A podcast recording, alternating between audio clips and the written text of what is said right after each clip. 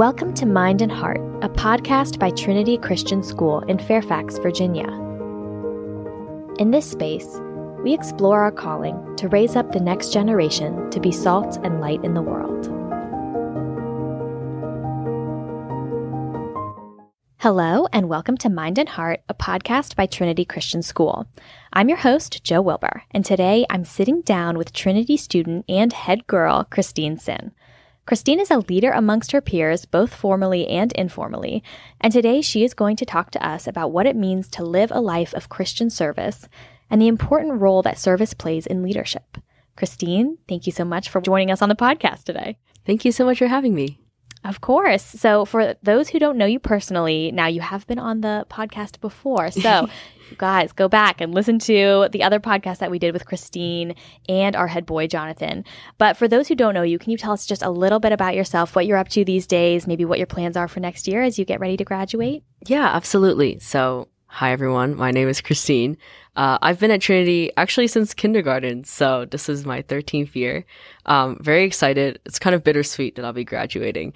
Um, but during my time at Trinity, I became interested in creating innovation and initiatives that can serve communities both locally and around the world. So some things I do uh, service wise at Trinity is, um, like Mrs. Wilbur kindly said, I am the head girl. So that's one of the positions in our new house system this year, where we create new leadership positions and new ways for students to connect with each other.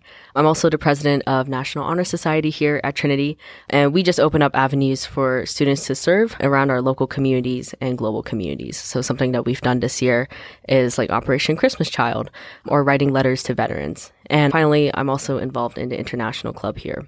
Some of my plans for next year, I'll be attending MIT in the fall. I'm hoping to major in economics and math and uh, continue to engage in social innovation work. So that's a little bit about me. Amazing. You said economics and math? Yes. Woo, that sounds like my worst nightmare, but amazing. Congratulations. We are so proud of you and so excited you. for you. Thank you. And, you know, you say it's bittersweet for you. It's definitely bittersweet for us because you are such a staple in our community. Um, so Thank you. will means a be. Yes, you'll be very, very missed.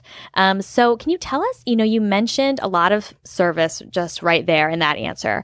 Can you go a little bit deeper on some of that? What were you calling it? Social innovation or uh, te- what did you call it? Oh yeah, yeah. Social innovation. Yes. Can you tell us a little bit about that? What does that mean? Um, what What does that area of service look like for you? Yeah, sure. I think for me, I like to say social innovation is a a boundless plane with creativity and people.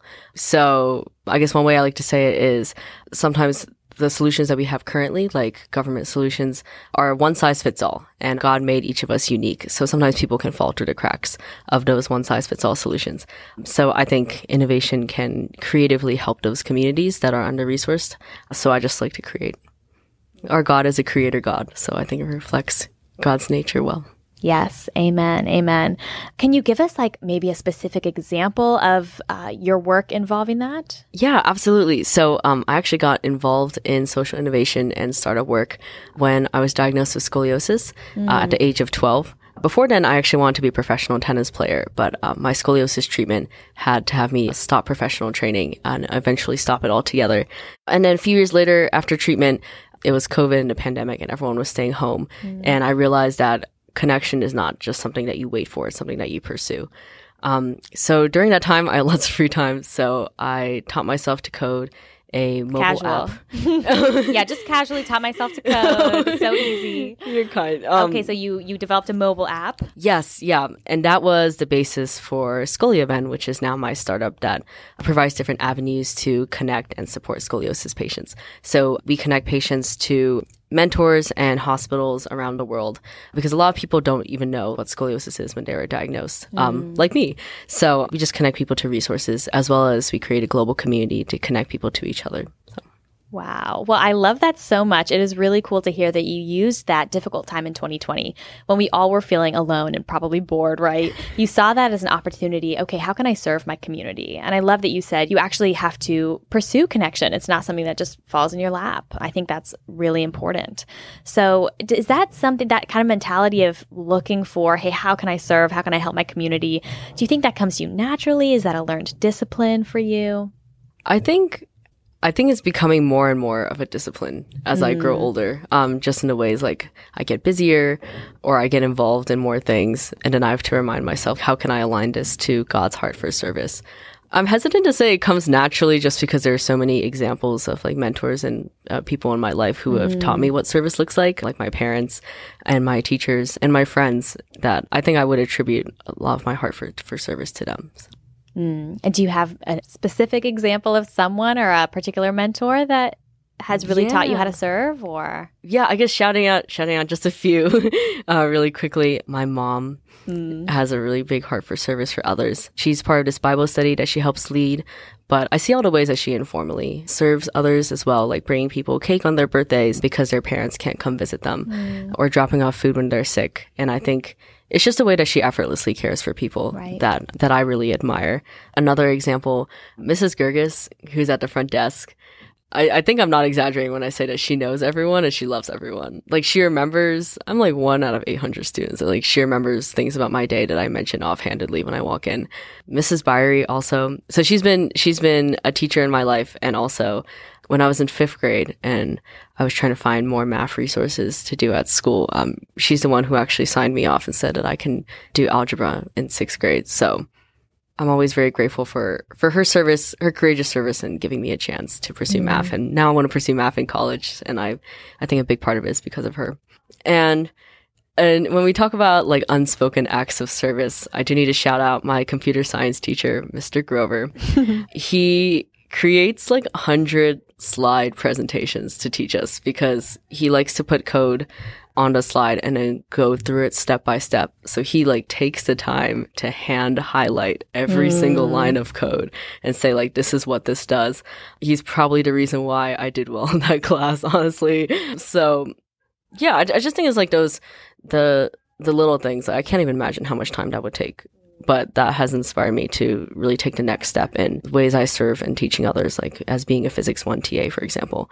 Um, like whenever I think, oh, is this going to be like take too much time? I remember the hundred hundred slide presentations that um really show me like the work and the love that goes into teaching as a service. So, mm, well, it's so cool that you recognize that because I think so much of what teachers do really is service and we don't always mm. think of it that way but you know it might be easier to just stand up or and give a lecture or tell people to read the you know chapter okay read the chapter for today that's your yeah that's your lesson but instead to say how can i really set up these kids for success how can i teach them in a way that's going to be beneficial to them even if it's way more work for me. Yeah. And that really is service right? I'm putting their needs above my own and i'm sacrificing my time and energy um, to, to help these students. So that's an awesome example. I love that.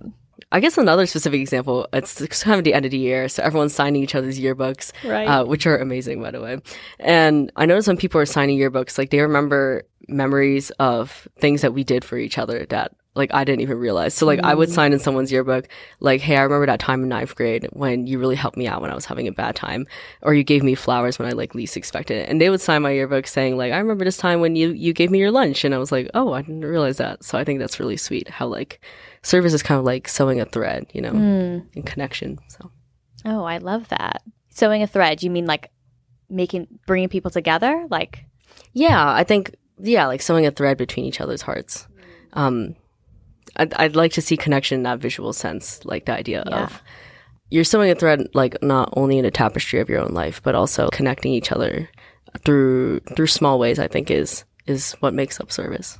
Sometimes it really is the smallest thing. I can think back to times in my life when someone did something for me or even just said something that for them they probably didn't even think about it, just a passing comment, but it may have affected my life deeply, you know, like Absolutely, oh, I never realized that about myself or oh, no one's ever done that for me. Um, and you just never know when you're that person in someone else's life. That's so true. Yeah, yeah and I think it's really cool about service. I think half of the battle um, is looking around and seeing the need and mm. then being obedient to meet it. Mm-hmm. Um, so, can you talk to us a little bit about that, just the nature of what it means to serve, and particularly maybe as Christians from a biblical standpoint, what does it mean to to be servant hearted and to serve others well? Yeah, I think um, I particularly like to look at the life of Jesus. I think he is. Mm. Um, a servant in so many ways and senses of the form, from the way that he washes the disciples' feet to I think I think something that I appreciate about looking to the Bible for biblical examples of service is that uh, Jesus serves different people based on what they need. Um, there's no one size, one formula of service that he uses. To the blind man, he says, Do you want to be healed? and asks if he believes. And to the woman at the well, he says that I know about your past and I still love you and I have living water for you. Um, so I think it's very, I think it's very special how Jesus provides like unique service to each person. And I think that's an example that we can follow. Mm, that's so true because it probably means so much more when you, instead of just say you want to serve someone by talking to them in the hallway, you could just say, Hi, good morning, something generic. Or you could say, How was that test you took yesterday? How'd that go? You know, something Yeah. specific about them. It's so much more unique. And I think it really shows the heart of, of service and of caring for someone, So true. knowing what they need. Yeah, that's huge. Um, are there certain, are there maybe specific verses in the Bible? You mentioned the woman at the well. Are, are there maybe certain verses or a verse that you really are inspired by in terms of serving others? Yeah, I think Matthew 5:16, which says let your light shine before others so that they may see your good deeds and glorify your Father in heaven, just reminds all of us that the the point of a heart of service is to point people to Christ and mm. show others the light of Christ. So I think that's something that that helps me because sometimes service can look good on the outside versus service that's not seen by anyone else. A service that's seen by others is not necessarily a bad thing, but that we should do service with the right mindset and the right heart for it. Wow, that's so true. I am talking way too much already on this episode, but I'm a young life leader and our area director, Curtis, he always says something to us. He talks about being, um, we are roof patchers. And what he's talking about is, you know, we all know the famous story of the friends lowering their crippled friend in through the roof, right? They dig a hole in the roof, they lower their friend to the feet of Jesus, and Jesus can heal that person. But we never think of who came along behind and patched the roof without hmm. grumbling, without complaining, patched up the hole in the roof. Someone had to do it, right? And it's hmm. this part of service that nobody sees, nobody talks about, it's not written in the Bible. And as young life leaders, that's what we do. And so I just think as Christians, being willing, am I, yeah, we all want to be, you know, the person who lowers the friend in, through in through the roof because that's the part that everybody knows about. But are we willing to be the person who comes behind and patch the roof and Yeah. get no thanks, get no recognition? Yeah. Um, and I think that is really the call in our lives as Christians. A lot of the time, it's not glamorous, right? Mm, true. That's so profound. I love that. Yeah, I love that too. I don't know if you got that somewhere or if you made that up, but either way, it's good stuff. It's good stuff. All right, so you are a leader in a big way. I think in many ways you're a leader here at TCS, but particularly you are head girl, right? So it's an honor, I'm sure, to be in that position. But really, what that means is well, maybe you can tell us a little bit more about what that means actually. And then what role service plays, yeah, in your leadership position here. Yeah, absolutely. I am very honored to be head girl. It's not something that I expected. So I'm very thankful for everyone who nominated me and supported me after they announced that I was in this role. I think for me, my leadership is service. Um, like the two are so closely and intimately intertwined that you almost can't differentiate one from the other. I think as head girl, my job is not to be in the spotlight, but to bring others to the spotlight, whether it's through informal ways where I visit people in other grades and their forms and ask how they're doing and uh, build someone's confidence so they can share about their day. One thing that I'm really proud of we implemented this year is creating more committees. So students can say, I'm passionate about this. Can I lead this committee? And we'll say, absolutely. I think that's something that makes me really excited because I think my main job as head girl is, is to find the right people, not to be the right person. So hmm. So elevating other people to Yeah, the right positions f- for them, whether it be leadership or, yeah, sounds like helping them to discover and really take hold of what they're passionate about, mm-hmm. right? Which is really, really cool. Awesome. And it seems like you're doing an amazing job, by the way, as someone Oh, on the thank you. sidelines. It's so fun to watch you guys. All right. So, why do you think that is important for Christians, fellow students, families? Why is it important for us to cultivate hearts of service within ourselves? Like, why even pursue that kind of a lifestyle that doesn't always sound like fun? Yeah. Um, no, I definitely agree. I think service takes a lot of work, but I think it's also the type of work that God initially intended for us. Even looking back in the garden, um, our role was to have dominion over the animals and the earth, but also to to cultivate it, to serve it in a way that all of creation can be fruitful and glorify God.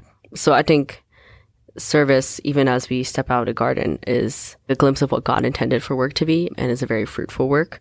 Yeah, I think I think it's also one of the greatest illustrations of love that we can show that's really radical in comparison to what other people who aren't Christians describe service as. I think it's great that our culture is starting to head towards valuing service and saying if you're creating a business, does it fulfill environmental needs or does it serve the community? Mm. Um, but I think Christians have a radical call to service that is different from just the hot topic that saying the word service could provide. Mm, totally. Yeah. Couldn't agree more as I'm hearing you talk, I'm convicted in my own life. How else can I be serving? You know, what else can I be doing? Are there areas in my life where God's calling me to serve that I'm not serving? How would you encourage someone like me or someone who's listening who wants to start trying to serve more, start having more of that servant heartedness? How would you, what would be your word of encouragement? Oh, yeah. Um, well, I do want to start by saying that you serve all of us. So, like, I'm, I'm, I admire you. No, I admire you. I think, so sweet. I think, especially like when we were talking about like the roof patchers, like the people in the media team, like, don't always, you guys are the ones behind the cameras. You guys aren't the ones who are featured. So, we're very blessed to have you. Thank um, you. And I didn't even know you were part of Young Life, so that's that's really cool. Yeah, thank you. I guess like for an encouragement, just to bring it back to the thread metaphor, looking for the opportunity, I think, is the first step. So looking to see how can you sow that thread of connection with another mm. person. Um, if they like bring something up to you um, about something that they're going through or a big event that they have, almost like have a separate spot in your heart where you can like store those things away. And sometimes I remember them at like random moments while I'm driving home or like doing the dishes and then just offer a little prayer for that person and mm. and ask them later on how did that go. I think also remembering that just like Jesus showed, service is unique to every different person. Mm. And ultimately remembering that God is the one who opens the doors of service opportunities and also the doors to each other's hearts. So yeah, well, I love that. I think you're right. It is so unique. You know, we are called to serve, but it's impossible for one person to serve in every area. And mm. so I think a huge part of it is definitely relying on the Holy Spirit to guide us into okay, first of all, where is there a need? And am I suited to meet that need? Do I have the physical and spiritual gifts that are needed to meet that need well? And I think when you do that and pray and listen to the Holy Spirit, you can't go wrong. And the Lord can use us in mighty, mighty ways to do amazing things. So, how encouraging is that? Well, so true. I think you answered all of my questions, but is there anything else that you would want to add or that I didn't ask you that I should have? Oh, um I guess as a senior I'm thinking about this like going into college. I think yeah. service can be a very hard thing to do. It can it can often require a lot of courage. I think it was like Second Timothy 1 6 or 7 that says, like, the Lord did not give us a spirit of fear, but of, of love and a sound mind. Mm. So, um, I'm trying to remember that aspect of courage for service too as I step into a new environment. But Yes, amazing. Well, we are so excited for you and we'll be praying for you in your next chapter. Thank you. Thank um, you and we just can't wait to see all the amazing things that you do in your life, Christine. Thank you. Thank you so much. I really appreciate it. Thanks for joining us for this episode of Mind and Heart, a podcast by Trinity Christian School. If you enjoyed this conversation, leave us a five star review and share this episode with a friend. It helps us so much. For more information, visit us at www.tcsfairfax.org.